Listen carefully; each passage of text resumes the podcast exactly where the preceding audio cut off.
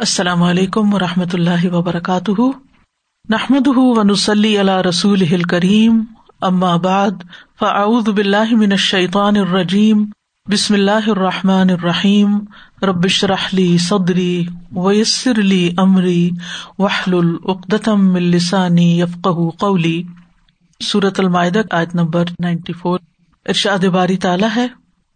يا أيها الذين آمنوا ليبلونكم الله بشيء من الصيد تناله من الصيد تناله أيديكم ورماحكم ليعلم الله من يخافه فمن اعتدى بعد ذلك فله عذاب أليم. اے لوگو، جو ایمان لائے ہو، اللہ تمہیں شکار میں سے کسی ایسی چیز کے ساتھ ضرور آزمائے گا جو تمہارے ہاتھوں اور نیزوں کی زد میں ہوں گے، تاکہ اللہ جان لے کہ کون اس سے غائبانہ ڈرتا ہے۔ تو جو کوئی اس کے بعد زیادتی کرے، تو اس کے لیے دردناک عذاب ہے۔ آیت نمبر ایٹی سیون میں اللہ سبحان تعالیٰ نے ہمارے لیے طیبات کو مباح قرار دیا کہ لا تحرم طیبات ما احل اللہ لکم، کہ جو طیبات ہیں، پاکیزہ چیزیں ہیں جو اللہ نے تمہارے لیے حلال کی ہیں، ان کو اپنے لیے حرام مت کرو یعنی انہیں کھاؤ پیو، استعمال کرو۔ اور ایٹی ایٹ آیت میں فرمایا کہ حلال ام طیبن حلال اور طیب چیزیں کھاؤ۔ پھر اللہ تعالیٰ نے ان چیزوں کو اس میں سے نکال دیا کہ جو حرام ہے، جیسے خمر وغیرہ ہے ان سے بچنے کے لیے کہا۔ پھر یہ آیت آ گئی، جس میں ایسے کھانے کا ذکر ہے جو ایک حالت میں حلال ہے اور ایک حالت میں حلال نہیں، اور وہ ہے شکار۔ شکار عام حالات میں حلال ہے، لیکن مخصوص حالات میں شکار کرنا حرام ہے۔ سورت کے آغاز میں شکار کے بارے میں مختصر ذکر کیا گیا تھا۔ غیر محل سعید و ان تم حرم۔ اس حال میں کہ شکار کو حلال جاننے والے نہ ہو، جبکہ تم احرام والے ہو۔ یعنی احرام کی حالت میں تم شکار کو اپنے لیے حلال نہ سمجھو۔ اور یہاں پر اب حکم کیا دیا جا رہا ہے کہ حالت احرام میں شکار کرنا منع ہے۔ اس آیت کا خاص طور پر جو شان نزول ہے، اس کے بارے میں مقاتل کہتے ہیں کہ جب مسلمان امرت الہدیبیہ کے لیے گئے، تو ان کے راستے میں بے تحاشا شکاری جانور آئے۔ وہ جانور ان کے راستوں اور ان کے خیموں میں داخل ہو رہے تھے۔ خود بخود ان کے اوپر گرے پڑ رہے تھے۔ ان کے ہاتھوں کی ریچ میں تھے۔ آسانی سے ان کو پکڑ سکتے تھے۔ تو ان میں سے کچھ لوگ حالت احرام میں تھے اور کچھ حالت احرام میں نہ تھے۔ شکار کے جانور اتنے زیادہ تھے کہ صحابہ کرام ان کو ہاتھوں سے پکڑنے پر قدرت رکھتے تھے۔ اتنا آسان تھا۔ اور بعض ایسے تھے کہ ان کو آرام سے تیر کے ساتھ شکار کیا جا سکتا تھا۔ اور کہا جاتا ہے کہ اتنی زیادہ مقدار میں شکار کو کبھی پہلے نہیں دیکھا گیا تھا۔ تو اس موقع پر یہ آیت نازل ہو گئی کہ یہ تمہارا ایک امتحان ہے۔ بعض اوقات انسان کسی چیز کا ضرورت مند بھی ہوتا ہے۔ وہ چیز اس کی رسائی میں بھی ہوتی ہے کہ اس کو لے سکتا ہے۔ لیکن اللہ سبحانہ تعالیٰ کا حکم ہوتا ہے کہ اس حال میں اس چیز کو نہیں چھونا، نہیں ہاتھ لگانا۔ تو پھر اللہ کے سوا کوئی اس کو نہیں دیکھتا، لیکن وہ اس سے بچتا ہے کیونکہ وہ اللہ پر ایمان رکھتا ہے۔ تو یہاں فرمایا، یا الدین آ منو اے لوگو جو ایمان لائے ہو لب لو کم اللہ بشئی امن سعیدی ضرور بس ضرور تمہیں آزمائے گا اللہ ساتھ کسی چیز کے منت سعیدی شکار میں سے یعنی شکار کے ذریعے آزمائے گا۔ تنال عیدی کم برما حکم جو تمہارے ہاتھوں اور نیزوں کی زد میں ہوں گے، تمہارے ہاتھ اور نیزے ان تک پہنچ سکتے ہوں گے یعنی ان کو پکڑ سکتے ہوں گے۔ یہاں پر لفظ لب کم آیا ہے، جو بلا سے ہے۔ ابلا یوبلی کا مطلب ہوتا ہے کپڑے کا بسیدہ اور پرانا۔ ہو کپڑا جب بہت پہن پہن کے تو پرانا کر دیا جاتا ہے، اس کے لیے آتا ہے۔ جیسے نئے کپڑا پہننے پر جو دعا دی جاتی ہے، اس میں بھی یہ لفظ آتا ہے کہ یہ کپڑا تم خوب پہنو، پرانا کرو۔ اسی طرح اب لاہ سفر کا مانا ہوتا ہے اسے سفر نے لاغر کر دیا یعنی تھکا دیا۔ تو کسی چیز کے اوپر ایسی کیفیت کا آ جانا کہ جس سے انسان تھک جائے، ماندہ ہو جائے، تو جو غم ہے اس کو بھی بلا کہا جاتا ہے، کیونکہ وہ بھی انسان کو تھکا دیتا ہے۔ بعض اوقات غم، دکھ، پریشانی انسان کو فزیکلی بھی ویک کر دیتے ہیں۔ حالانکہ وہ کوئی فزیکل النس نہیں ہوتی۔ تو یہاں سے یعنی بلا کا لفظ جو ہے عربی زبان میں آیا ہے۔ قرآن مجید میں آتا وفی ذالکم بلا امر رب کو مزیم اس میں تمہارے رب کی طرف سے بڑی سخت آزمائش تھی۔ صورت البقرہ میں ہی آتا والا نبل ون کم بشئی من الخوف والجوع و نقص من الاموال والانفس والثمرات۔ تو ہم کسی قدر ضرور تمہاری آزمائش کریں گے خوف اور دیگر چیزوں کے ساتھ۔ تو تکلیف کو بھی بلا کہا جاتا ہے، کیونکہ تکلیف انسان کے اوپر مشکل پیدا کر دیتی ہے۔ اور تکلیف کے ذریعے بھی انسان کی آزمائش ہوتی ہے۔ سر درد ہو گیا، جسم میں درد ہو گیا، بخار ہو گیا۔ تو یہ بھی کیا ہے، ایک فزیکل النس ہے۔ اور یہ بھی انسان کا امتحان ہو جاتا ہے کہ اب یہ کیا کرتا ہے؟ اب یہ منہ سے کیا لفظ نکالتا ہے؟ اب یہ کیا رویہ اختیار کرتا ہے؟ اللہ سبحان و تعالی بندوں کو کبھی اچھے حالات سے آزماتے ہیں اور کبھی تکلیف دے کے آزماتے ہیں۔ یعنی خوشحالی بھی انسان کے لیے امتحان ہوتی ہے۔ ہم عام طور پر غم اور تکلیف کو امتحان سمجھتے ہیں، جبکہ خوشی خوشحالی کے دن بھی امتحان ہوتے کہ اب یہ کیا کرتے ہیں؟ کیا اب بھی اللہ کو یاد کرتے ہیں یا صرف تکلیف میں ہی یاد کرتے ہیں؟ اور یہاں یہ جو لفظ ہے لب لون نکم تو یہ ایک تاکیدی جملہ ہے۔ لا، نون یعنی لا یب ون نکم یعنی اس میں تین موقعات آئی ہیں۔ اور یہ جملہ خبری ہے کہ اللہ تمہاری ضرور با ضرور آزمائش کرے گا۔ یعنی ضرور تم پر ذمہ داری ڈالے گا، تمہارا امتحان لے گا۔ بشئی امن سعیدی شکار کے ذریعے۔ سعید جو ہے، شکار کو کہتے ہیں، سادہ یسید اسے اس کا مطلب ہوتا ہے کسی محفوظ چیز پر قدرت حاصل کر لینا، اس کو پکڑ لینا۔ لیکن شریعت میں ان حیوانات کے پکڑنے پر بولا جاتا ہے جو اپنی حفاظت آپ کریں، بشرطے کہ وہ حلال جانور ہوں اور کسی کی ملکیت نہ ہو یعنی کہ کسی کی مرغی آپ نے تیر مار کے شکار کر لی، تو وہ آپ کے لیے حلال نہیں ہوگی، وہ کسی اور کی ملکیت ہے۔ اور اسی طرح یہ کہ مرغیاں اپنے حفاظت خود بھی اتنی نہیں کر سکتی۔ لیکن کچھ پرندے ہوتے ہیں، آپ ان کو شکار کریں تو وہ اڑ جاتے ہیں، بھاگ جاتے ہیں، اپنی حفاظت کرنا جانتے ہیں۔ وہ کسی کی ملکیت نہیں ہوتی اگر آپ ان کو مار لیں تو آپ کے لیے حلال ہو جاتے ہیں۔ تو سید جس کو کھایا جا سکتا ہے، اس میں چار چیزیں ہیں۔ نمبر ایک، حیوان ہو، پھل وغیرہ نہیں ہو۔ نمبر دو، کہ وہ خشکی کا جانور ہو، سمندر کے جانور کا شکار نہیں کہلاتا۔ تیسرا یہ کہ وہ کھایا جا سکتا ہو، جیسے ہرن وغیرہ ہے۔ لیکن لومڑی سانپ وغیرہ کا شکار کرے تو وہ شکار نہیں کہلائے گا۔ وہ قتل کہلائے گا۔ وہ کیونکہ ہم کھا نہیں سکتے اس کو۔ اور پھر یہ ہے کہ متوحش ہو یعنی گھریلو نہ ہو۔ مثلاً کہ کوئی مرغی مار دینا یا بکری مار دینا، یہ تو پہلے سے ہمارے لیے مسخر ہے۔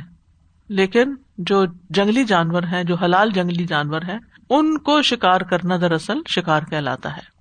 نبی صلی اللہ علیہ وسلم نے فرمایا، ہر کچلی والے درندے کا کھانا حرام ہے۔ اس لیے شاہین اقاب باز سب اس سے نکل جاتے ہیں یعنی شکار سے۔ بشئی ام من سعیدی یہاں من کا لفظ جو ہے، یہ تبیز کا مانا دیتا ہے یعنی باز کا۔ یہاں جو شکار کا حکم ہے، وہ سمندر کے شکار کی بجائے خشکی کے شکار سے تعلق رکھتا ہے۔ اور یہ کہ اس کا تعلق احرام کی حالت کے ساتھ ہے۔ حرم کی حدود سے باہر، ہل کی حدود سے اس کا تعلق نہیں ہے۔ تو بشئی امن سعیدی یعنی سارا نہیں، کچھ۔ کچھ چیز کے ذریعے تمہیں آزمائے گا۔ اللہ سبحان و تعالیٰ نے ہر چیز ہمارے اوپر حرام نہیں کی، کچھ چیزیں حرام کی ہیں ہمارے اوپر، باقی حلال ہوتی ہیں۔ تو یہاں پر کیوں آزمائے گا؟ بشئی ان، کچھ حصہ، تھوڑا سا یعنی تھوڑی سی آزمائش ہوگی۔ کیونکہ جو شخص تھوڑی آزمائش پر کامیاب نہیں ہوتا نا، وہ بڑی آزمائش میں بھی کامیاب نہیں ہوتا۔ یعنی اگر کسی انسان کو چھوٹی سی کوئی تکلیف آئی اور اس میں اس نے حال پر یاد شروع کر دی، ڈنڈورا پیٹنا شروع کر دیا، تو پھر اگر اس پر واقعی کو بڑی مشکل آئے تو پھر تو اس کا کیا حال ہوگا؟ یعنی کچھ لوگ ہوتے ہیں نا چھوٹی چھوٹی چیزوں پر بھی بہت شور مچاتے ہیں، اور کچھ لوگ ہوتے ہیں بڑے بڑے مصائب بھی آتے ہیں تو وہ ذکر نہیں کرتے ان کا۔ یہاں پر اللہ تعالیٰ کا فضل و کرم ہے کہ اس نے چھوٹی سی چیز کے ساتھ آزمایا۔ تنا لہو نالا یا نالو، نیل کہتے ہیں، ہر وہ چیز جسے انسان اپنے ہاتھ سے پکڑ لے۔ اسی سے مناولا کا لفظ آتا ہے۔ مطلب کیا ہے؟ تنال ایدی کم و رما کم کہ تمہارے ہاتھ اس شکار کو آسانی سے پکڑنے کی طاقت رکھتے تھے، کیونکہ وہ جانور چھوٹے چھوٹے تھے اور تمہارے قریب آ رہے تھے۔ اور اگر کچھ دور بھی تھے تو تم نیزے سے ان کا شکار کر سکتے تھے۔ تو شکار کے ذریعے مسلمانوں کو ایک سفر میں آزمایا گیا۔ اور جیسا کہ پہلے میں نے ارض کیا ہے کہ یہ آزمائشی سے اعتبار سے تھی کہ مسلمانوں کو خوراک کی ضرورت بھی تھی، سفر کی حالت میں تھے۔ اور شکار ان کے قدموں میں پڑ رہا تھا، لیکن اس کے باوجود وہ اس کو ہاتھ نہیں لگا سکتے تھے۔ اور مسلمان اس آزمائش میں پورے اترے۔ سبحان اللہ، یہ صحابہ کرام کا ایمان تھا۔ جبکہ اس کے برعکس بنی اسرائیل، جب سمندر کے کنارے بسنے والی بستی، ان کا امتحان لیا گیا تھا کہ سیٹرڈے کو مچھلیاں اوپر آتی تھیں اور ان کو سیٹرڈے کو شکار کرنا منع تھا۔ لیکن انہوں نے ایک ہیلا سازی کی اور فرائیڈے نائٹ کو جال ڈال دیتے اور سنڈے کو نکال لیتے اور ساری مچھلیاں جو سیٹرڈے کو آتی ہیں ان کو پکڑ لیتے۔ تو اصل چیز تو یہ ہے کہ جس چیز سے روکا گیا تھا وہی انہوں نے ایک اور طریقے سے حاصل کر لی۔ تو یہ صاحب اس سب کی آزمائش تھی اور مسلمانوں کی بھی آزمائش ہوئی۔ لیا اللہ میں خاف ہوں بالغیب، تاکہ اللہ جان لے کہ کون اس سے غائبانہ طور پر ڈرتا ہے۔ یعنی اس آزمائش اور امتحان کے پیچھے حکمت کیا تھی۔ امتحان کسی مقصد کے لیے آتا ہے، یہ یاد رکھیے۔ ہماری زندگی میں جب بھی کوئی تکلیف آتی ہے، جب بھی کوئی پرابلم آتا ہے، جب بھی کوئی مشکل آتی ہے، اس کی کوئی وجہ ہوتی ہے۔ کچھ لوگ غور و فکر کرتے ہیں، اللہ تعالیٰ سے دعا کرتے ہیں کہ اللہ تعالیٰ ہمیں تو دکھا دے کہ یہ جو مسئلہ پیش آیا ہے، اس سے تو ہم سے کیا چاہتا ہے۔ تو ان کو سمجھ آ جاتی ہے، جیسے داود علیہ السلام کو آزمایا گیا تھا۔ ولاقت فتن داودا جب وہ اپنے حجرے میں تھے اور اوپر سے جو چڑھ کے آ گئے مقدمہ لے کے، تو ان کو سمجھ آ گئی کہ یہ میری آزمائش ہوئی ہے۔ ربا و خرا را کے اناب تو جو عقل مند ہوتا ہے، جس کے ساتھ اللہ کی مدد ہوتی ہے، جب اس کی زندگی میں تکلیف آتی ہے نا، تو اللہ سبحانہ تعالیٰ اس کو دکھا دیتا ہے کہ یہ کیوں آئی ہے۔ اور اب تمہیں کیا کرنا ہے؟ صبر کس طرح کرنا ہے؟ اور کس طرح یہ تکلیف تمہیں پاک کرنے والی ہے؟ اور مومن کے لیے ہر حال میں خیری ہوتی ہے۔ تو یہاں بھی لیا اللہ میں خاف بالغیب، یہ تھا اصل غرض اور مقصد جو اس امتحان اور آزمائش کے پیچھے تھا کہ پتا چلے کہ کون اللہ کی اطاعت کرتا ہے، کون فرما بردار ہے اور کون چوری، چھپے، شکار کر کے کھا جاتا ہے۔ یعنی اللہ تعالیٰ دیکھنا چاہتا تھا کہ تم میں سے کون اللہ سے ڈرتا ہے میں یہ خاف ہوں بالغیب۔ اور بندے بھی جو اللہ کے اولیا ہیں وہ بھی جان لیں۔ کہ ہمارے درمیان جو لوگ ہیں، ان میں سے کون اللہ سے ڈرتا اور کون نہیں؟ ٹھیک ہے نا؟ جب امتحان آتا ہے تو آپ کو لوگوں کے ریئیکشن بھی دیکھنے کو ملتے ہیں۔ پھر آپ کو پتا چلتا ہے کون صابر ہے، کون صابر نہیں ہے، کون اللہ کی رضا پہ راضی ہے، کون نہیں ہے، کون کیا ہے۔ امتحان آتے ہیں تو پھر آپ کو لوگوں کا صحیح اندازہ ہوتا ہے کہ ان کی اصلیت کیا ہے۔ بعض اوقات ہم نیت کی پاکیزگی کے بڑے دعوے کرتے ہیں۔ اللہ سبحانہ تعالیٰ ایسے مواقع سامنے لے آتے ہیں کہ خود بھی اپنی کلی کھل جاتی ہے اور دوسروں کو بھی دکھا دیتا ہے۔ تو مطلب یہ ہے کہ اللہ تعالیٰ جاننا چاہتا تھا کہ تم میں سے کون غائبانہ طور پہ ڈرتا ہے اور کیا تم تنہائی میں بھی اللہ تعالیٰ سے ایسے ہی ڈرتے ہو جیسے سب کے سامنے ڈرتے ہو؟ یعنی اللہ کے ڈر سے غلط کام چھوڑتے ہو یا لوگوں کے ڈر سے؟ بہت دفعہ ہمارا تکیہ کلام یہ ہوتا ہے، لوگ کیا کہیں گے؟ بچوں کی تربیت کرتے ہوئے بھی ہم یہ بولتے رہتے ہیں، یہ نہ کرو، لوگ کیا کہیں گے، لوگ کیا کہیں گے؟ تو نہیں، لوگ کیا کہیں گے کہ چھوڑ دو۔ یہ دیکھو کہ اللہ تعالیٰ کیا کہے گا، اللہ زیادہ بڑا ہے، اس سے ڈرنا چاہیے۔ اور اس کی رضا کے لیے کام کرنا چاہیے۔ لوگ ہمیں کیا انعام دے سکتے ہیں اور کیا سزا دے سکتے ہیں؟ لیکن حقیقت یہ ہے کہ ہمارا لوگوں کا خوف زیادہ بڑا ہوتا ہے اللہ کے خوف سے۔ تو جو انسان غائبانہ طور پہ ڈرتا ہے، وہی دراصل اللہ کا صحیح فرما بردار ہے۔ یعنی جو لوگوں کی عدم موجودگی میں بھی اللہ سے ڈرتا ہے، کوئی نہ دیکھ رہا اس کو، تب بھی ڈرتا ہے۔ اور ایسے شخص کے لیے قرآن مجید میں بڑا وعدہ کیا گیا سورت یاسین میں آتا ہے ان ماتن من تبا ذکر و خشیر رحمان بالغیب فبشر ہو بمغفرت و اجر کریم۔ تم تو اسی کو ڈرا سکتے ہو جو نصیحت کی پیروی کرے اور رحمان سے بن دیکھے ڈرے۔ سو اسے بڑی بخش اور باعزت اجر کی خوشخبری دے دو۔ یعنی جو اس امتحان میں پورا اتر جاتا ہے، اس کی بخش بھی ہوگی اور اس کے لیے بہت بڑا اجر بھی ہوگا۔ ایسے بندوں کے لیے جنت کی بشارت ہے۔ وہ ازل فتل جنت المتقین غیر بعید ہاض ماتو ادون کل ابا بن حفیظ من خشیر رحمان بالغیبی و جا اب قلب منیب اور جنت پرہیزگاروں کے قریب کر دی جائے گی، جو کچھ دور نہ ہوگی، جس کا تم سے وعدہ کیا جاتا تھا۔ ہر اس شخص کے لیے جو بہت رجوع والا، خوب حفاظت کرنے والا ہو، جو رحمان سے بن دیکھے ڈر گیا ہو۔ جنت کس کے لیے؟ جو رحمان سے بن دیکھے ڈر گیا ہو اور رجوع کرنے والا دل لے کر آیا ہو۔ فمن تدا باد ازال کا فلاح ہوا اداب و نلیم تو جو اس کے بعد زیادتی کرے گا، حد سے بڑھے گا، تو اس کے لیے تو دردناک عذاب ہے۔ یعنی یہ حکم سننے کے بعد اللہ تعالیٰ کے بعض احکامات کو جان لینے کے بعد پھر وہ اپنی منمانی کرے گا اور اللہ کے حدود کو پار کرے گا، حرام کو حلال کرے گا، تو پھر اس کی پکڑ بھی ہوگی۔ یعنی اللہ تعالیٰ پھر اس کا ایسا دردناک اور تکلیف دہ عذاب دے گا کہ جس کو اللہ ہی جانتا ہے کہ وہ کتنا بڑا ہے اور پھر علیم کتنا پین فل ہے، کتنا دردناک ہے۔ تو اس آیت سے جو باتیں ہمیں پتہ چلتی ہیں وہ یہ کہ حالت احرام میں شکار کرنا حرام ہے۔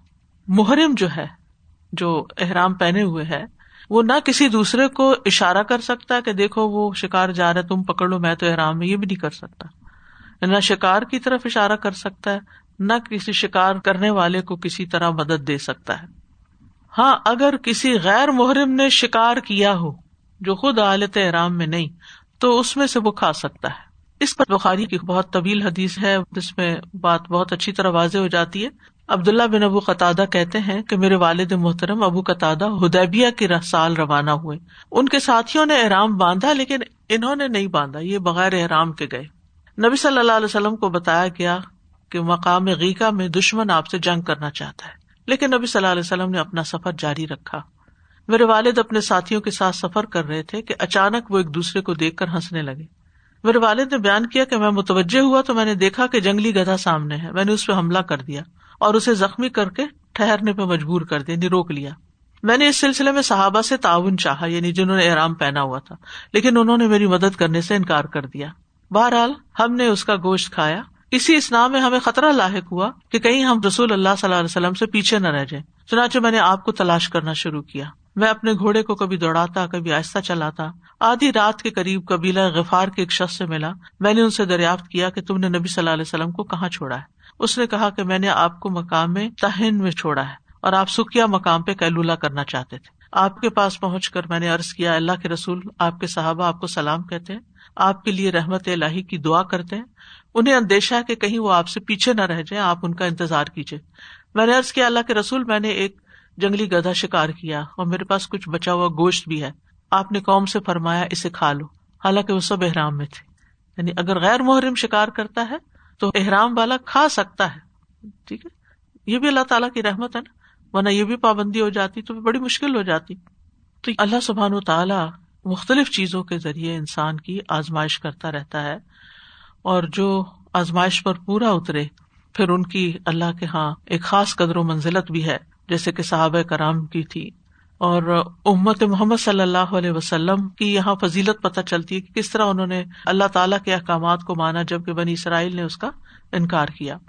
یہاں ایک سبق جو ہم سب کو سیکھنا چاہیے کہ نافرمانی کا کام کرنے کا اگر چت طریقہ بہت آسان ہو، ہماری ریچ میں ہو، آسانی ہو، کوئی مسئلہ نہ ہو، کوئی دیکھنے والا نہ ہو، پھر بھی ہمیں اس سے بچنا چاہیے۔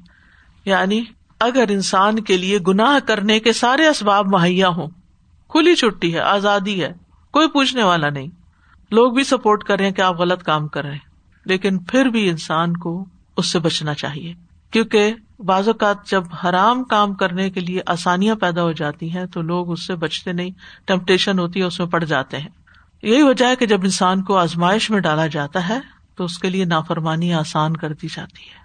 اور جب وہ اللہ کی رضا کے لیے اپنے نفس کو کنٹرول کرتے ہوئے اس کے اوپر قابو پا لیتا ہے، تو اللہ تعالیٰ اس کو اس سے بہتر بدلا عطا کرتے ہیں۔ جیسے یوسف علیہ السلام کی مثال ہے کہ زلیخا نے کس طرح ان کو سڈوس کیا اور پھر کس طرح کہا جاتا ہے کہ کئی دروازوں کے اندر جا کے ان کے پاس تنہائی میں کوئی دیکھنے والا نہیں تھا، لیکن وہ اللہ سے ڈرتے تھے اور انہوں نے اس کی بات نہیں مانی اور کسی برائی کا ارتقاب نہیں کیا اور اللہ تعالیٰ نے ان کو بچا لیا۔ حالانکہ وہ سنگل تھے اور جوان تھے، خوبصورت تھے اور ایک خاص اسٹیٹس کی عورت ان کو دعوت دے رہی تھی، برائی کی۔ تو ان کے لیے کیا مشکل تھی؟ اور اتنے محفوظ جگہ پر وہ سب کچھ کرنے کو کہہ رہی تھی، ان کو ڈر بھی نہیں تھا کوئی۔ لیکن سب سے بڑا ڈر کیا تھا؟ اللہ تعالی کا۔ فستجاب الح رب فصرف انہ کئی دہنا انہوں نے جیل جانا گوارا کر لیا، لیکن ان عورتوں کی بات نہیں مانی۔ تو جو لوگ غائبانہ طور پر رب سے ڈرتے ہیں کوئی بھی انہیں نہ پوچھنے والا، نہ دیکھنے والا، پھر بھی وہ اللہ کی حدود کی پاسداری کرتے ہیں۔ اللہ سبحان و تعالیٰ ان سے راضی ہو جاتا ہے۔ اور اگر کوئی اللہ کی حدود سے تجاوز کرتا ہے اس کے برعکس، تو اللہ سبحان و تعالیٰ اس کو سخت عذاب بھی دے سکتا ہے۔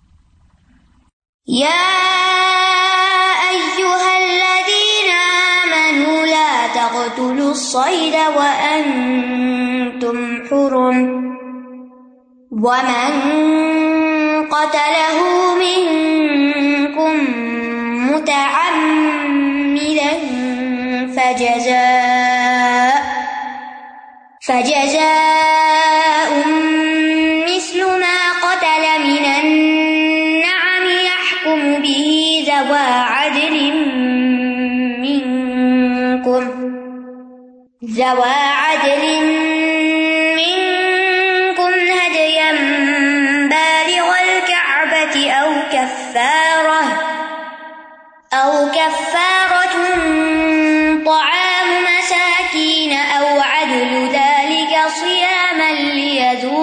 وبال أمره عفى الله عما سلف. ومن عاد فينتقم الله منه. والله عزيز ذو انتقام. اے لوگ جو ایمان لائے ہو، حالت احرام میں شکار کو نہ مارو۔ اور جس نے تم میں سے جان بوجھ کر اسے مارا، تو چوپایوں میں سے اسی کی مانند بطور فدیا بدلا دینا ہوگا، جو اس نے مارا، جس کا فیصلہ تم میں سے دو عدل والے کریں گے۔ یہ قربانی کعبہ تک پہنچنے والی ہو، یا اس کا کفارہ چند مسکینوں کو کھانا کھلانا ہے، یا اس کے برابر روزے رکھنا، تاکہ وہ اپنے کیے کا وبال چکھے۔ جو کچھ ہو چکا، اللہ نے اس سے درگزر کیا، اور جو کوئی پھر وہی کام کرے گا، تو اللہ اس سے انتقام لے گا۔ اور اللہ بہت زبردست ہے، انتقام لینے والا ہے۔ اس آیت اور اس سے پہلے والی آیت کے درمیان مناسبت واضح ہے کہ جب اللہ تعالیٰ نے ان کو خبر دی کہ اللہ شکار کے ساتھ ان کی آزمائش کرے گا، تو اب اللہ تعالیٰ نے ان کو شکار مارنے سے منع کر دیا۔ اس لیے فرمایا، یا الذین آ منو اے لوگو، جو ایمان لائے ہو، اور اس میں سارے ایمان والوں کو خطاب ہے، لا تخت السیدہ و ان تم حرم، واضح حکم کہ حالت احرام میں شکار قتل نہ کرو، شکار نہ مارو۔ قتل کہتے ہیں، ہر اس فیل کو جس کے ذریعے روح جاندار سے ختم کر دی جاتی ہے۔ کوئی بھی طریقہ ہو سکتا ہے مارنے کا۔ انسان ہو، حیوان ہو، جب اس کی روح اس کے جسم سے جدا ہو جائے، کسی کے مارنے کی وجہ سے تو قتل کہلاتا ہے۔ اس کی کئی اقسام ہوتی ہیں، جیسے نہر کرنا، وہ جو اونٹ کا جیسے ہوتا ہے چوری پیر کر ذبح کرنا، گلا گھونٹنا، پتھروں سے مسل دینا اور اسی طرح کی دیگر صورتیں۔ تو اللہ تعالیٰ نے حالت احرام میں شکار میں سے ہر وہ کام حرام کر دیا جو کسی جانور کی روح ختم کرنے والا ہو۔ اور یاد رکھیے، سید سے مراد یہاں خشکی کا شکار ہے۔ کیونکہ اہل لکم سعید البحر۔ آگے آئے گا کہ سمندر کا شکار تمہارے لیے حلال ہے و تعام ہو اور اس کا کھانا بھی۔ یعنی جو خود پکڑو یا سمندر اس کو باہر نکال کے پھینک دے۔ تو یہاں پر احرام سے مراد کیا ہے کہ حج اور عمرے کا جس نے احرام پہنا ہوا ہو۔ تو اس میں شکار بھی آرام ہے اور شکار کی طرف نشاندہی کرنا یا کسی شکار کرنے والے کی مدد کرنا، یہ سب کچھ ممنوع ہے۔ اور اگر اسپیسیفکلی محرم کے لیے شکار کوئی کرے تو وہ کھانا منع ہے۔ ایک تو یہ کہ اس نے اپنے لیے شکار کیا، پر کسی کو دیا، اس نے کھا لیا۔ اور ایک یہ کہ تم نے نہیں آرام پہنا ہوا میں پہنتا ہوں اور میں تمہیں کر کے دیتا ہوں، یہ بھی ٹھیک نہیں۔ وہ ان تم حرم حرم جو ہے، یہ حرام کی جمع ہے۔ یعنی اس سے، جگہ کے لحاظ سے بھی حرم مراد ہے۔ اور حال کے لحاظ سے بھی مراد ہے۔ جگہ کے لحاظ سے شکار کے حرام ہونے کی مثال یہ کہ وہ حرم مکی میں داخل ہو گیا۔ اگرچہ وہ حالت حرام میں نہیں، مگر اس پر شکار حرام ہوگا کیونکہ وہ حرم کی حدود میں تو ان تم حرم سے ایک مراد کیا ہے؟ مکان یعنی حرم مکہ۔ حرم مدینہ نہیں، حرم مکہ میں۔ ٹھیک ہے، یہاں سے مراد یہ ہے۔ اور حالت احرام میں شکار ہونے کی مثال کیا ہے؟ کہ اس نے حج یا عمرے کا احرام پہنا ہوا ہو۔ اگر اس نے ذوالحلیفہ میں احرام کی نیت سے احرام باندھ لیا تو اس پر شکار حرام ہو جائے گا۔ اگرچہ وہ مکہ میں حرم میں داخل نہیں بھی ہوا، لیکن چونکہ اب حالت احرام میں کپڑا پہنا ہوا ہے یا نیت کی ہوئی ہے، تو پھر احرام پہنتے ہی شکار حرام ہو جائے گا۔ ابن عباس کہتے ہیں کہ رسول اللہ صلی اللہ علیہ وسلم نے فتح مکہ کے موقع پر فرمایا، بے شک اللہ نے اس شہر کو قابل احترام ٹھہرایا، لہٰذا اس کے کانٹے نہ کاٹے جائیں اور نہ یہاں کے شکار کو پریشان کیا جائے۔ اور نہ ہی کوئی ادھر کی گری ہوئی چیز اٹھائے سوائے اس کے جو اس کا اعلان کرنے والا ہو۔ یعنی حرم کی کچھ شرائط ہے وہاں پر کچھ شکار نہیں کرنا یا اٹھانا نہیں کسی کا، کچھ شکار کو بگانا بھی نہیں کہ ان کو باہر لے جاؤ، حرم سے تو وہاں جا کے کر لو۔ یہ یاد رکھیے کہ حرم کا شکار محرم، غیر محرم دونوں کے لیے منع ہے۔ ٹھیک ہے؟ ہاں حالت احرام میں موزی جانوروں کا قتل حلال ہے۔ یعنی اگر مکہ کے اندر کوئی موزی جانور ہے جیسے حدیث کے مطابق پانچ جانور جنہیں حرم میں بھی مارا جا سکتا ہے اور ہل میں بھی مارا جا سکتا ہے جس میں چوہا، بچھو، چیل، کوا اور باولا کتا۔ چوہا، بچھو، چیل کبا باولا کتا۔ ومن قتل من کو متعمدن اور جو کوئی تم میں سے اسے جان بوجھ کے قتل کرے گا یعنی منع ہے اور پھر ڈٹائی کے ساتھ تم غلط کام کر رہے ہو، تو ایک وہ ہوتا ہے کہ اسے بھول گیا تھا کہ وہ حالت احرام میں ہے اور اس نے شکار کر لیا۔ اور ایک وہ ہے کہ جس کو یاد تھا کہ وہ حالت احرام میں اور پھر بھی اس نے شکار کر لیا۔ تو قتل خطا کی صورت میں کفارا ہے۔ یعنی جو غلطی سے شکار کو مار دے اور وہ اپنے احرام کی حالت کو بھول جائے، تو اس کے بارے میں دو آ رہا ہے ایک یہ کہ اس کو فدیا دینا پڑے گا، چاہے غلطی ہوئی ہے۔ اور دوسرا یہ کہ اس کو فدیا نہیں دینا پڑے گا۔ دینا پڑے گا یہ رائے ہے امام مالک اور شافی اور ابو حنیفا کی۔ تاؤس کہتے ہیں جو غلطی سے شکار کر لے گا، اس کے خلاف کوئی فیصلہ نہیں دیا جائے گا، بلکہ فیصلہ اس کے خلاف دیا جائے گا جو جان بوجھ کر شکار کرے۔ فجزا ام مسلما قتل من النعم۔ تو اس کا بدلا کیا ہے؟ اسی کی مانند مویشی جانوروں میں سے، چوپایوں میں سے ذبح کرے جیسا اس نے قتل کیا ہے، جتنے جانور کا شکار کیا۔ مثلاً اگر ہرن کیا تو بکری وغیرہ، اور اگر نیل گائے کی ہے تو پھر گائے وغیرہ۔ فجزا ان تو جزا کہتے ہیں کسی چیز کا کافی بدلا جیسے خیر کا بدلا خیر سے دینا، شر کا بدلا شر سے دینا۔ ظالی کا جزا من تزکا۔ اور مثل سے مراد ہے کہ جانور صحت، توانائی کد و کامت اور شکل و صورت میں اس سے ملتا جلتا ہو، جیسے ہرن کی جگہ بکرا۔ اسی طرح یہ بھی کہا گیا کہ تخلیق میں مماثلت ہو یعنی جسمانی ساخت میں ایک دوسرے کے قریب ہو۔ یعنی شکار والا جانور اور دوسرا جانور۔ اور چوپائے جو ہیں وہ تین قسم کے ہوتے ہیں، اونٹ، گائے اور بکری، بھیڑ وغیرہ۔ ان کو بہیمت اللہ نام کہتے ہیں۔ اسی طرح ہائنا کے بارے میں نبی صلی اللہ علیہ وسلم سے دریافت کیا گیا کہ اگر وہ شکار کر لیا گیا ہے، تو آپ نے فرمایا ایک مینڈا اس کے بدلے فدیا دینا ہوگا، کیونکہ وہ شکل و صورت میں قریب قریب ہے کون کیا فدیا دے گا؟ یہ کم بھی زوا عدل من کو تم میں سے دو عدل والے لوگ اس کا فیصلہ کریں گے کہ اس کو کیا کرنا چاہیے۔ یہ کم حکم سے ہے کسی چیز کے بارے میں فیصلہ کرنا۔ ایسا حکم تم بین اناس یعنی اس فدیے اور مشابہت کا فیصلہ دو صاحب عدل لوگ کریں گے۔ زوا عدل زوا عدل کا کیا مانا ہے؟ کہ جو دین پر ہو، اخلاق والا ہو۔ تو اس سے پتا چلتا ہے کہ دین اور اخلاق پر ہونا ہی صاحب عدل ہونا ہے۔ یعنی فرائض ادا کرنے والا ہو، کبیرہ گناہوں سے بچنے والا ہو سکیرہ پہ اڑ نہ جائے، اخلاق میں معتدل ہو، اچھے کام کرنے والا ہو، برے کام چھوڑ دے۔ ہدین بالغ الکعبہ۔ یہ ایک ایسی قربانی ہوگی جو کعبہ تک پہنچائی جائے گی۔ یاد رکھیے، کعبہ میں جو قربانیاں کی جاتی ہیں، وہ دو طرح کی ہوتی ہیں۔ ایک تو جو حج، عمرے وغیرہ پر لے جاتے ہیں اور دوسرا فدیا آپ نے اگر احرام کی خلاف ورزی کی ہے تو یہاں اپنے گھر میں فدیا نہیں دے سکتے کہ چلو عید آ رہی ہے، وہ ہم فدیا بھی ساتھ ہی دے دیتے ہیں قربانی کے دو جانور کر لیتے ہیں۔ نہیں، یہ نہیں کر سکتے۔ وہ ہدین بالغ الکعبہ ہی ہوگی، کعبے تک پہنچے گی۔ حرم میں ہی وہ قربانی کی جائے گی۔ اور اس کا گوشت جو ہے وہ حرم کے مسکینوں پر تقسیم کیا جائے گا۔ اور یہ بھی کر سکتے ہیں، آپ کسی کو پیسے دے دیں، بینک میں پیسے جمع کرا دیں، جیسے راجی وغیرہ قربانیاں کرتے ہیں اور بتا دیں کہ یہ فدیے کی ہے۔ او کفارت ان تعام مساکین۔ یا پھر کفارا ہوگا مساکین کا کھانا۔ تو کفارا کا لفظ جو ہے نا کافارا سے کفارا کہتے چھپانے کو۔ تو کفارا جو ہے، یہ گناہ کو چھپا لیتا ہے۔ تعام و مساکین مساکین کا کھانا، مساکین مسکین کی جمع ہے۔ تو ان نمت صدقات الفقرائے والمساکین، تو یہ بھی ایک طرح کا صدقہ ہے۔ تو یہاں پر اللہ تعالیٰ نے یہ نہیں بتایا کہ یہ تعام شکار کے مشابے ہو، کیونکہ یہ تو بہت مشکل ہے نا۔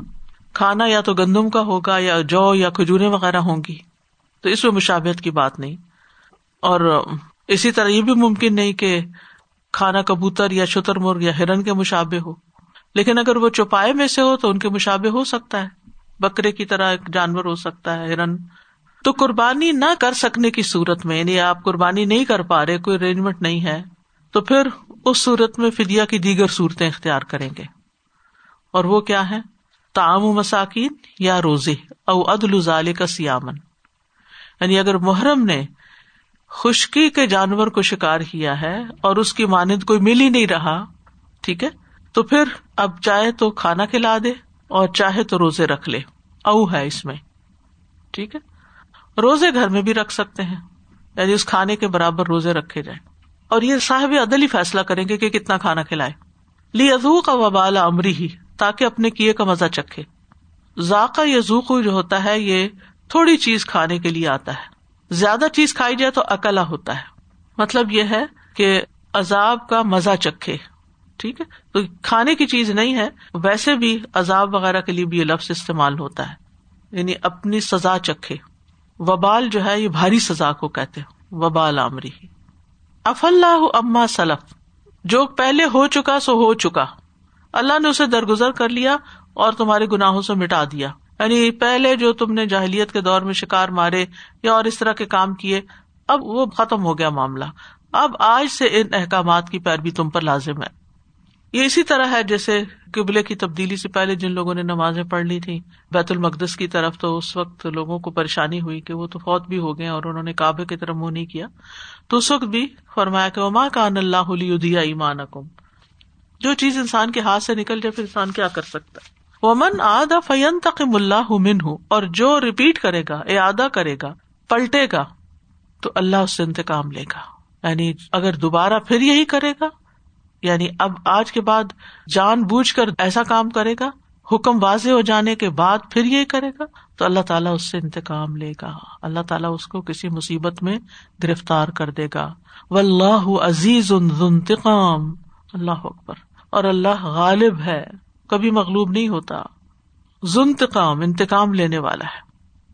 یعنی اللہ سبحان و تعالی عزت والا ہے، غلبے والا ہے، قہر والا ہے۔ اگر کوئی مجرم جرم کرتا ہے تو اس کے بدلے اللہ تعالیٰ اس کو پکڑ لیتا ہے، اس سے بدلا لے لیتا ہے۔ اس لیے اللہ سے ڈرتے رہنا چاہیے اور ایسا کوئی کام نہیں کرنا چاہیے جو اللہ تعالیٰ کو ناراض کرے اور انسان اس سے اللہ کے غزب کا مستحق ہو۔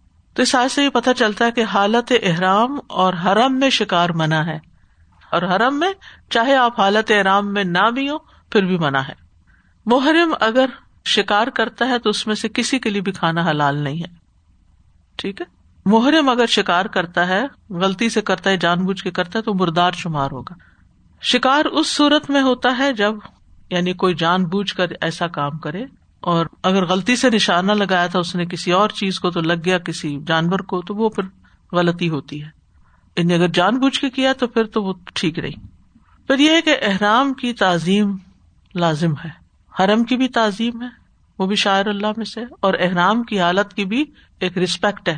اسی لیے شکار حرام کیا گیا کہ اس وقت تم اللہ کی اطاعت کرنے والے ہو، کوئی ایسا کام نہ کرو کہ جو اللہ کو ناراض کرے، جس سے اللہ تعالیٰ نے روکا ہے۔ یعنی شکار نہ کرنے میں حرم کی بھی تعظیم ہے۔ اچھا کیوں منع کیا گیا؟ اب دیکھے ہر سال کتنے حاجی جاتے ہیں حج کرنے۔ لاکھوں۔ اگر ان کو اجازت دے دیجیے کہ راستے میں جانور مار مار کے تم کھاتے جاؤ، تو کیا بنے؟ سارے جانور ختم ہو جائیں گے۔ تو اس لیے منع ہی کر دیا گیا کہ تم ان کا احترام کرو، ان کو نہ چھیڑو۔ اسی طرح حرم کے اندر بھی ایسا نہ ہو کہ تم شکار جانور کا کر رہے ہو اور دوسری طرف حاجی ہوں اور ان کو جا لگے۔ تو پوری عرض حرم ہے، امن کی جگہ ہے، وہاں لوگ عبادت کے لیے آتے ہیں۔ تو تم یہ کام وہاں نہ کرو۔ یعنی لوگوں کے جان، مال، عزت، ان کی ضروریات کی حفاظت کی گئی ہے۔ کیونکہ یہ شہر بھی امن والا ہے۔ یہاں انسانوں کو بھی امن ہے، جانوروں کو بھی، درختوں کو بھی، ہر ایک کے لیے امن ہے۔ اچھا اس سائز سے یہ بھی پتا چلتا ہے کہ فائن لگانا کسی کے اوپر مانیٹری قسم کا یعنی مال میں سے وہ جائز ہے یعنی مالی تعزیر جائز ہے۔ وحل لكم صيد البحر وطعامه متاعا لكم وللسيارة وحرم عليكم صيد البر ما دمتم حرما واتقوا الله الذي إليه تحشرون تمہارے لیے سمندر کا شکار اور اس کا کھانا حلال کر دیا گیا، جو تمہارے لیے اور مسافروں کے لیے فائدہ مند ہے۔ اب بشئی ان حرام تھی نا، جس کی آزمائش تھی، وہ خشکی کا شکار تھا، لیکن سمندر کا نہیں منع۔ اور مسافروں کے لیے فائدہ مند ہے۔ لیکن جب تم حالت احرام میں ہو، خشکی کا شکار تم پر حرام کر دیا گیا۔ اور اس اللہ سے ڈرو جس کی طرف تم اکٹھے کیے جاؤ گے۔ تو حالت احرام میں شکار کی حرمت اور اس کا کفارہ پچھلی آیت میں بتایا گیا۔ اس کے بعد اس آیت میں اللہ تعالیٰ نے بطور احسان یہ بتایا ہے کہ محرم کے لیے سمندر کی زندہ مچھلیوں کا شکار یعنی ٹریپ لگا کے آپ ان کو پکڑ لیں، اور مردہ مچھلیاں جو سمندر خشکی پہ پھینک دیتا ہے، دونوں ہی حلال ہیں۔ موجوں کی زد میں آ کے بازو کا ایسا ہوتا ہے کہ سمندر کچھ جانوروں کو ساحل پہ پھینک دیتا ہے اور پانی واپس چلا جاتا ہے وہی تڑپ کے ختم ہو جاتے ہیں وہ جانور، واپس نہیں جا سکتے۔ تو وہ مر بھی جائیں تو اس کو کھا سکتے ہیں۔ تو اہل الحکم سعید البحر و تعام حلال کیا گیا تمہارے لیے سعید البحر اور اس کا کھانا۔ اور کس نے حلال کیا؟ اللہ ضب نے۔ اور لقم کا مطلب کیا ہے؟ جو اس علاقے کے لوگ ہیں جو ساحل پہ رہتے ہیں، یا پھر ولی سیارہ جو سفر کرتے ہیں، حج کے لیے جا رہے ہیں۔ باہر کہتے ہیں، اس وسیع مقام کو جہاں کثرت سے پانی جمع ہو۔ اور سمندر کے شکار سے مراد مچھلی یا کوئی اور جانور ہے۔ اگر یہ زندہ بھی پکڑے جائیں تو ان کو ذبح کرنے کی ضرورت نہیں ہوتی۔ یہاں یہ یاد رکھیے کہ باہر سے مراد صرف سمندر ہی نہیں ہے، اگر دریا بھی ہے رستے میں یا پونڈ ہے کوئی، تو وہ سب جائز ہے۔ پانی کا شکار یعنی۔ یعنی پانی کا جانور چاہے مرا ہوا ہو، چاہے زندہ ہو، دونوں صورتوں میں حالت احرام میں جائز ہے کھانا۔ ایک حدیث میں آتا ہے، ایک شخص نے اللہ کے رسول صلی اللہ علیہ وسلم سے سوال کیا کہ اے اللہ کے رسول، ہم سمندر میں سفر کرتے ہیں اور اپنے ساتھ پینے کے لیے تھوڑا سا پانی لے جاتے ہیں۔ اگر ہم اس سے وزو کرنے لگے تو پیاس سے رہ جائیں گے۔ پھر پیئیں گے کہاں سے؟ تو کیا ہم سمندر کے پانی سے وزو کر لیا کریں؟ تو رسول اللہ صلی اللہ علیہ وسلم نے فرمایا، سمندر کا پانی پاک اور اس کا مردار حلال ہے۔ متا ان لکم ولی سیارہ متا ہر فائدے کی چیز کو متا کہا جاتا ہے متاب اسی سے سامان کے لیے بھی آتا ہے۔ ولما فتح متا اہم اخوا یوسف نے جب اپنا سامان کھولا، مراد تھی غلے کی بوریاں وغیرہ۔ متا ان لکم تمہارے لیے بھی یہ سمندر کا جانور متا ہے؟ ولی سیارہ سیارہ جو ہے یہ سیر سے ہے۔ سورج یوسف میں آتا نا جا ات سیارہ تو ایک کافلا آیا یعنی چلنے والے۔ کافلے کے معنوں میں یہ استعمال ہونے لگا۔ تو سمندر کے جانور جو ہیں، یہ اللہ کی نعمتوں میں سے ایک بہت بڑی نعمت ہے۔ یہ بندوں پر اللہ کا بہت بڑا فضل ہے۔ جابر رضی اللہ عنہ کہتے ہیں کہ جیش الخط میں ہم بھی جہاد کے لیے گئے اور ابو عبیدہ رضی اللہ عنہ کو ہم پر امیر مقرر کر دیا گیا۔ ہمیں بھوک نے سخت ستایا۔ تو سمندر نے ایک مردہ مچھلی پھینکی جسے امبر کہا جاتا ہے۔ ہم نے اس جیسی مچھلی کبھی نہیں دیکھی تھی۔ ہم اسے پندرہ دن تک کھاتے رہے۔ ابو عبیدہ نے اس کی پسلیوں میں سے ایک پسلی لی جس کے نیچے سے ایک اونٹ سوار گزر گیا۔ اتنی بڑی مچھلی تھی۔ ابو عبیدہ نے کہا، اس مچھلی کا گوشت کھاؤ۔ جب ہم مدینہ لوٹ کر آئے تو نبی صلی اللہ علیہ وسلم سے اس کا ذکر کیا کہ ہم نے یہ کھایا ہے۔ آپ نے فرمایا، یہ اللہ کا بھیجا ہوا رسک تھا، اسے کھاؤ اور اگر تمہارے پاس بچا ہوا ہے تو اس سے ہمیں بھی کھلاؤ۔ آپ کیوں خود کھاتے تھے تاکہ لوگوں کے لیے وہ تسلی ہو جائے کہ یہ حرام نہیں ہے؟ یہ سن کر کسی نے آپ کو اس کا ٹکڑا دیا اور آپ نے خود بھی اسے کھایا۔ تو اس سے پتا چلتا ہے کہ حالت احرام میں اگر آپ سمندری سفر کے ذریعے جا رہے ہیں تو مچھلیاں وغیرہ پکڑنا جائز ہے۔ وہ حرما علیکم سعید البر ما دم تم حرما اور تم پر خشکی کا شکار حرام ہے تاکید پھر بتا دیا گیا جب تک تم حالت احرام میں ہو۔ یعنی وہ جانور جو خشکی پر پیدا ہوتے ہیں، وہیں ان کا رہائش اور ٹھکانا ہوتا ہے۔ خشکی ہی کی مخلوق ہے یعنی سمندر کی مخلوق نہیں ہے۔ سمندر کی مخلوق کون سی ہوتی ہے؟ جو سمندر میں ہی بچے دیتے ہیں، وہیں رہتے ہیں۔ ٹھیک ہے؟ تو خشکی کے شکار کو حرام کرنے کی ایک حکمت ہے۔ اصل میں مکہ ایک ایسی وادی ہے جو غیر زیزر ہے۔ وہاں کچھ اگتا نہیں۔ ٹھیک ہے نا؟ اور اگر بہت سا شکار وہاں مار دیا جائے تو پھر لوگ کیا کریں گے؟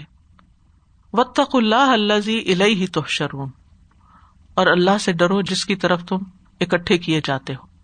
یعنی اللہ تعالی کی نافرمانیوں سے بچتے رہو۔ کیونکہ تم نے واپس اللہ ہی کے پاس جانا ہے، وہ تمہارا حساب لے گا۔ تو اس آئے سے یہ پتا چلتا ہے کہ سمندر کا شکار ہر کسی کے لیے حلال ہے، چاہے وہ حالت احرام میں ہو یا نہ ہو۔ لیکن خشکی کا شکار حالت احرام میں حلال نہیں ہے۔ اسی طرح سمندر کی ہر چیز حلال ہے۔ کھائی جا سکتی ہے، مچھلیاں، پودے، جیسے سی ویڈ ہوتا ہے، کھا سکتے ہیں۔ کیونکہ تعام میں سب ہی آ جاتے ہیں۔ تو سمندر کے جانور کو حلال کرنے کی ایک حکمت ہے۔ اور وہ کیا ہے کہ سمندر کا شکار پکڑنا آسان بھی ہے اور اس کی وجہ سے انسان زیادہ غفلت میں بھی نہیں پڑتا۔ اور یہ بھی کہ انسان اگر سمندر کا سفر کر رہا ہو تو کہیں سے کوئی کھانا وانا خرید بھی نہیں سکتا، اس کو وہیں سے ہی اپنا انتظام کرنا ہوگا اور اس کا گوشت ذخیرہ بھی کر سکتے ہیں۔ جعل الله الكعبة البيت الحرام قياما للناس والشهر الحرام۔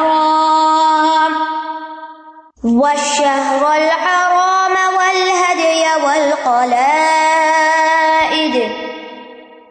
ذلك لتعلموا أن الله يعلم ما في السماوات، ما في السماوات وما في الأرض، وأن الله بكل شيء عليم. اللہ نے کعبہ کو جو حرمت والا گھر ہے، لوگوں کے لیے قیام کا ذریعہ بنایا ہے، اور ماہ حرام کو اور قربانی کے جانوروں کو اور پٹے والے جانوروں کو بھی۔ یہ اس لیے کہ تم جان لو کہ بے شک اللہ جانتا ہے جو کچھ آسمانوں میں ہے اور جو زمین میں ہے، اور بے شک اللہ ہر چیز کو خوب جاننے والا ہے۔ پچھلی آج سے اس کی مناسبت یہ ہے کہ احرام پہنے ہوئے لوگوں کو خشکی کے شکار سے منع کر دیا گیا کہ جب وہ حالت احرام میں ہو تو وہ شکار نہیں کر سکتے۔ اس کے بعد اللہ تعالیٰ نے کعبے کی بلند منزلت اور مرتبے کا ذکر کیا ہے کہ جو سب سے زیادہ شرف والی جگہ ہے، لوگوں کے لیے امن اور اطمینان کی جگہ ہے، جیسے اللہ تعالیٰ نے حرام مہینوں کی حرمت کا ذکر کیا ہے قرآن میں۔ فخر راضی کہتے ہیں کہ جان لیں کہ جا اللہ القابتا والی آیت کا اس سے ماقبل کے ساتھ جو ربط ہے وہ یہ ہے کہ پہلی آیت میں اللہ نے محرم کے لیے شکار کرنا حرام ٹھہرایا، پھر اللہ نے بیان کیا کہ جیسے یہ حرم خشکی کے جانوروں اور پرندوں کے لیے امن کا باعث ہے، تو اسی طرح یہ لوگوں کے لیے بھی آفات اور قابل خوف چیزوں سے امن کی جگہ ہے۔ یعنی صرف شکاری جانوروں کے لیے نہیں، بلکہ حرم سبھی کے لیے امن کی جگہ ہے اور دنیا اور آخرت میں بھلائیوں اور خوش نصیبیوں کے حصول کا ذریعہ ہے۔ جال اللہ الکابتا اللہ نے کعبہ کو بنایا۔ کعبہ کاب سے ہے۔ کاب کہتے ہیں، ایسا گھر جو چار کونوں والا ہو، چورس۔ اور ایک کال یہ بھی ہے کہ یہ اونچے گھر کو کہتے ہیں۔ عام کمروں کی نسبت آپ دیکھیں، اگر آپ نے عمرہ کیا ہوگا کہ کس طرح بہت اونچی اس کی چھت ہے۔ کرتبی کہتے ہیں، کعبہ اس لیے کہتے ہیں اس کے چار کونے ہیں۔ ایک اور کال یہ ہے کہ وہ ابھرا ہوا ہے، نمایاں ہے، اس وجہ سے اس کو کاب کہتے ہیں۔ تو ابری ہوئی جگہ کے لیے لفظ استعمال ہوتا ہے۔ تو کعبہ کیا ہے؟ البیت الحرام، امن والی جگہ، حرمت والی جگہ۔ اور یہ حرام اس کو تعظیم کی وجہ سے کہا گیا۔ اس کو اللہ نے بنایا قیام کی جگہ۔ قیام ویسے تو کہتے ہیں کھڑے ہونے کو۔ اسی سے ہے پھر کسی چیز کی حفاظت اور نگرانی کرنا۔ اور اس کا ایک مانا ہے کسی کام کا پختہ ارادہ کرنا۔ منہا قائم و حسید۔ تو یہاں پر مراد کیا ہے؟ قیام الناس کہ اللہ تعالیٰ نے کعبہ کو لوگوں کے لیے ان کی دینی اور دنیاوی مسلحتوں کو قائم کرنے کا ذریعہ بنایا۔ وہ تو ایک بے آب و گیا وادی تھی۔ اگر کعبہ وہاں نہ ہوتا تو کون جاتا وہاں؟ تو کعبہ کے ذریعے اللہ نے اس جگہ کو شرف بخشا۔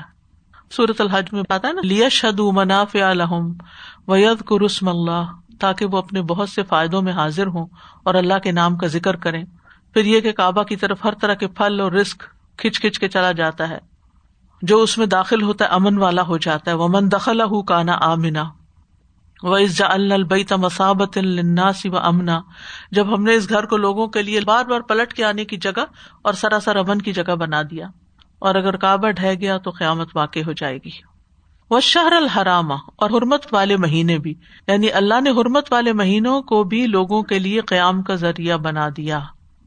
کیا اس سے مراد چاروں مہینے یا ایک ہی مہینہ؟ چاروں مہینے ہیں۔ کیونکہ ان میں لوگوں کو امن حاصل ہوتا، لڑائیاں جھگڑے نہیں ہوتے۔ تو لوگوں کے لیے زندگی آسان ہو جاتی ہے۔ اس سے یہ بھی پتا چلتا ہے کہ حرام مہینے سارے حج کے مہینوں میں سے نہیں، جیسے شوال ہے یا جیسے رجب ہے یعنی یہ حج کے مہینے تو نہیں ہے نا۔ لیکن حرام مہینوں کا تعلق حج کے حرمتوں کے ساتھ بھی ہے۔ کیونکہ لوگ ذوالقادہ میں سفر کرتے تھے حج کے لیے، محرم میں واپس لوٹتے تھے، تو امن چاہیے تھا اس علاقے میں تاکہ لوگوں کے سفر پر امن ہو ول ہدیہ اور قربانی کے جانوروں کو بھی اللہ نے دین اور دنیا میں قیام کا ذریعہ بنایا ہے۔ دین میں اس کے ذریعے ثواب حاصل کرتے ہیں قربانی کر کے اور دنیاوی اعتبار سے ان کی خرید و فروخت سے کماتے ہیں، اس کو کھاتے ہیں گوشت کو، کھالوں سے فائدہ اٹھاتے ہیں۔ ول قلائد قلائد کا لفظ جو ہے قلد سے ہے، رسی کو بل دینا۔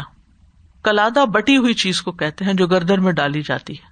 جیسے ڈوری یا چین ہار تو کلائد کا ایک مانا ہے کہ جاہلیت کے دور میں جب کوئی انسان حج یا عمرہ کرتا تو وہ درختوں کی چھال یا پھلوں کے درختوں میں سے کسی بھی درخت سے ایک کلادہ تیار کرتا تھا، جس کو وہ گلے میں پہن لیتا کہ لوگوں کو پتہ چل جائے کہ وہ حج کرنے جا رہا ہے اور اس کا احترام کیا جائے۔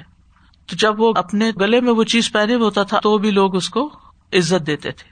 اسی طرح اس سے مراد وہ جانور بھی ہیں جن کے گلوں میں ہار ڈالے جاتے تھے یعنی قربانی کے جانور۔ جاہلیت کے زمانے میں اگر سفر کی حالت میں لوگوں کو سخت بھوک بھی لگتی تو اپنا یہ ہدی والا جانور قربان نہیں کرتے تھے۔ کسی بھی چیز سے اپنا گزارا کر لیتے چاہے سخت بھوک لگتی، لیکن ان جانوروں کا احترام کرتے اور ان کو حرم میں جا کر ذبح کرتے۔ ظال کا لطالم ان اللہ یالم معاف سماوات و معاف الرد یہ اس لیے کہ تم جان لو کہ اللہ جانتا ہے جو کچھ آسمانوں میں ہے اور جو زمین میں ہے۔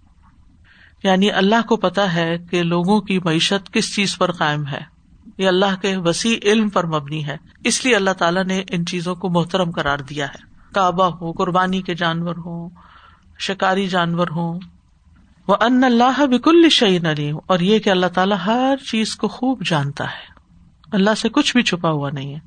جو قیامت تک ہونے والا ہے، قیامت کے بعد ہوگا، سب کا سب۔ تو اس آئے سے یہ پتا چلتا ہے کہ اللہ تعالیٰ نے کعبہ کو بھی عظمت عطا کی ہے، شرف بخشا ہے۔ پھر حرمت والے مہینوں کو بھی عظمت عطا کی ہے۔ پھر قربانی کے جانوروں کو بھی احترام دیا ہے۔ ان کی بھی تعظیم ہے۔